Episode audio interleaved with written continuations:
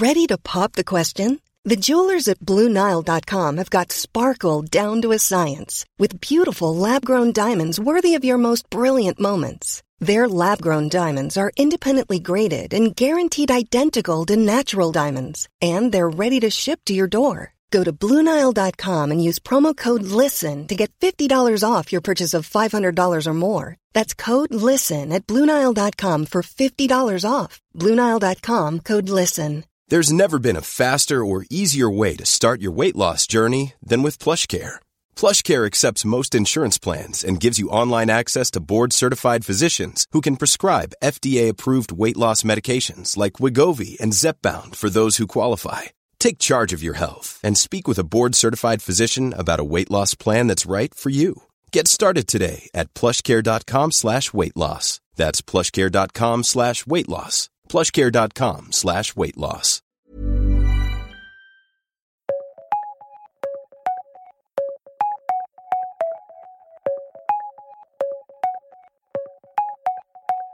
Welcome to World in 10 Towers. Also known as the Office of the Times of London. Yes, fair enough indeed, from where Eleanor Sherwood and I, Toby Gillis, will today tell of projectiles and presidents, tennis and TV.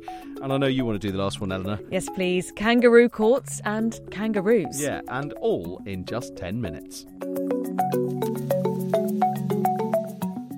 There have been two major threats to the West from Russia, well beyond their assault on Ukraine, and while vastly different in their nature, they're similarly themed. The first, nuclear Armageddon on European cities. The second, a suggestion attacking the undersea cables, bringing the internet to the whole continent, is now fair game. Yeah, let's start with the more explosive, shall we? This from one of Vladimir Putin's closest foreign policy advisors, a top scientist called Professor Sergei Karaganov. He's told the president they should be ready to drop nukes on cities of countries who keep defending Ukraine, specifically mentioning Poznan in Poland. It comes on the day it's confirmed that Russia has moved nuclear weapons to ally Belarus.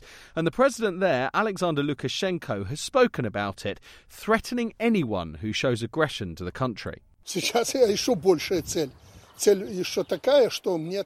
Summarizing here, but he's saying nobody's been at war against a country that has nuclear weapons.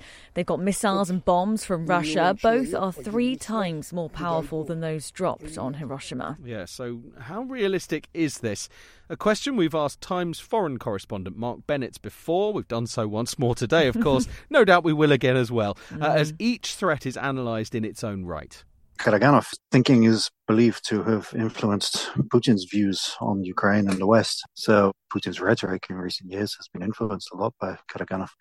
So, I mean, I think uh, Karaganov's comment was timed to coincide with the deployment of the missiles to Belarus. The best case scenario, it's just rhetoric. If it's not rhetoric, I guess we'll all find out very soon.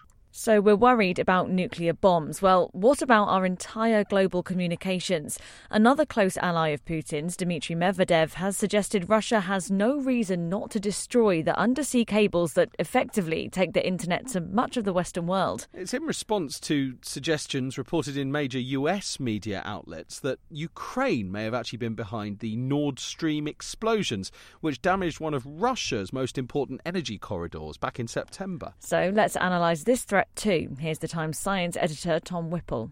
Cutting our internet connection to the rest of the world would be surprisingly easy, and the impact could be catastrophic. Across the whole of the world, there are about 200 fibre optic cables that carry 95% of the world's internet traffic the world would ostensibly, if we got rid of all of these internet connections, go back to where it was maybe in the late 1990s. Although, of course, in the late 1990s, we hadn't built our entire system of logistics and commerce around these cables. Pretty sure you'll know if there's no more internet when the World in 10 stops arriving in your podcast inbox every day.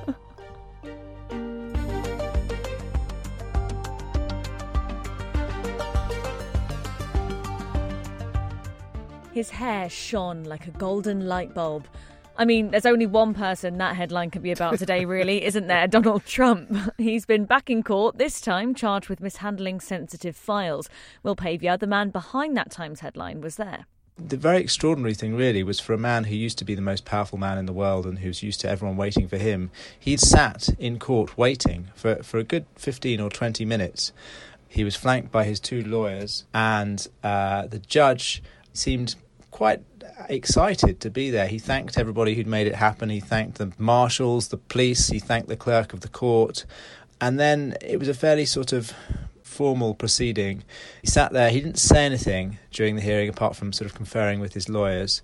And then we all watched as the former president stood up and he sort of glared at the public gallery for a moment and then he stepped out of a side door. Trump didn't utter a word in court, but as is his wont, the silence didn't last long. A 30 minute speech to supporters followed when he got home. The 45th US president, explosive in his analysis, branding the country as rigged and vowing to take revenge. I will appoint a real special prosecutor to go after the most corrupt president in the history of the United States of America, Joe Biden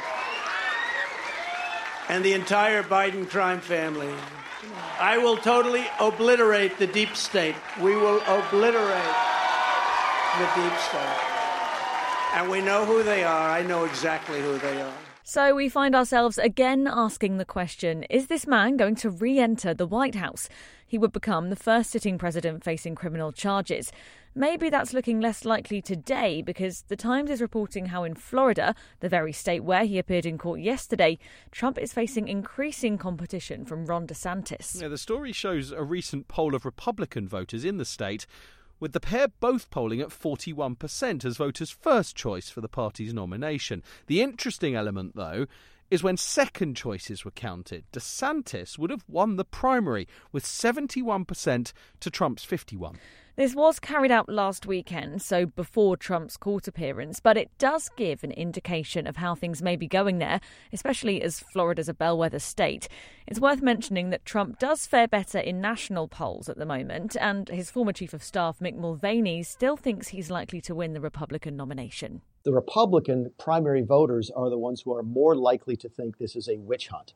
Um, they are the folks who decide um, the winner in a Republican primary independent voters, folks who switch back and forth between parties, who don't follow politics very closely, those are the folks more likely to believe that these charges are quite serious. Obviously, they don't think it's as serious as, as hard Democrat voters, but they could be swayed and they'd be less likely to vote for Trump as a result of this indictment. So put all that together, and you have Donald Trump more likely to become the Republican nominee and then more likely to lose to Joe Biden or another Democrat.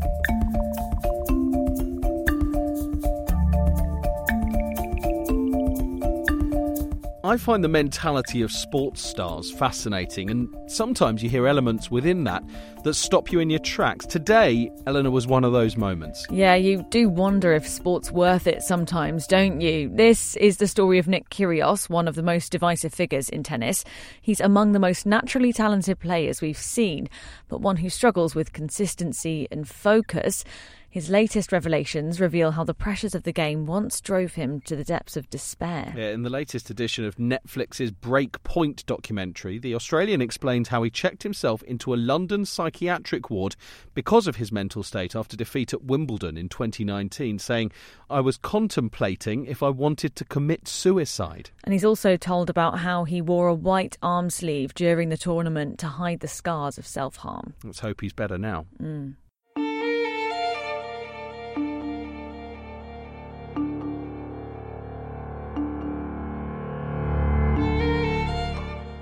Should what happens behind the doors of a private company, if it doesn't break the law, be the business of politicians? That is what we're all asking in the UK, where it turns out one of the most famous TV presenters, Philip Schofield, had a secret affair with a much younger runner on This Morning, the show he hosted, and then lied about it to his bosses when rumours became rife behind the scenes. Now, he said the relationship was unwise but not illegal. But in spite of that, Parliament has stepped in. Some of the bosses of the channel ITV, where Schofield work, have been hauled in for questioning by MPs. The channel's head, Dame Carolyn McCall, denied that there was a toxic culture on this morning. And even though rumours around the relationship were reviewed, the denials by both parties, she said, made it impossible to take action. With evidence, we would have been able to, to launch a formal investigation um, because the imbalance of power, uh, the imbalance in, in, in, in, in, of dynamics in that relationship makes it deeply inappropriate. And we have policies that say that very clearly. Schofield quit his job a fortnight ago when he admitted to the affair and says he now believes his career as one of TV's biggest names is over.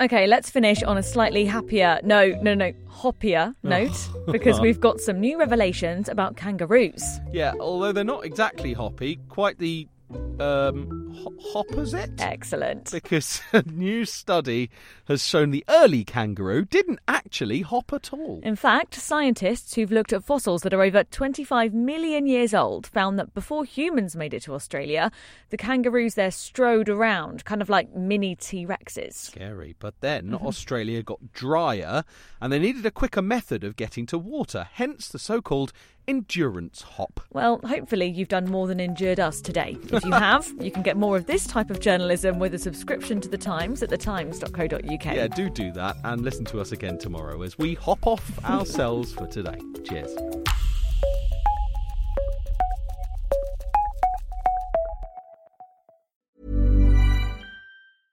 Hey, it's Paige DeSorbo from Giggly Squad. High quality fashion without the price tag. Say hello to Quince. I'm snagging high-end essentials like cozy cashmere sweaters, sleek leather jackets, fine jewelry, and so much more. With Quince being 50 to 80% less than similar brands. And they partner with factories that prioritize safe, ethical, and responsible manufacturing. I love that. Luxury quality within reach. Go to quince.com slash style to get free shipping and 365 day returns on your next order. Quince.com slash style.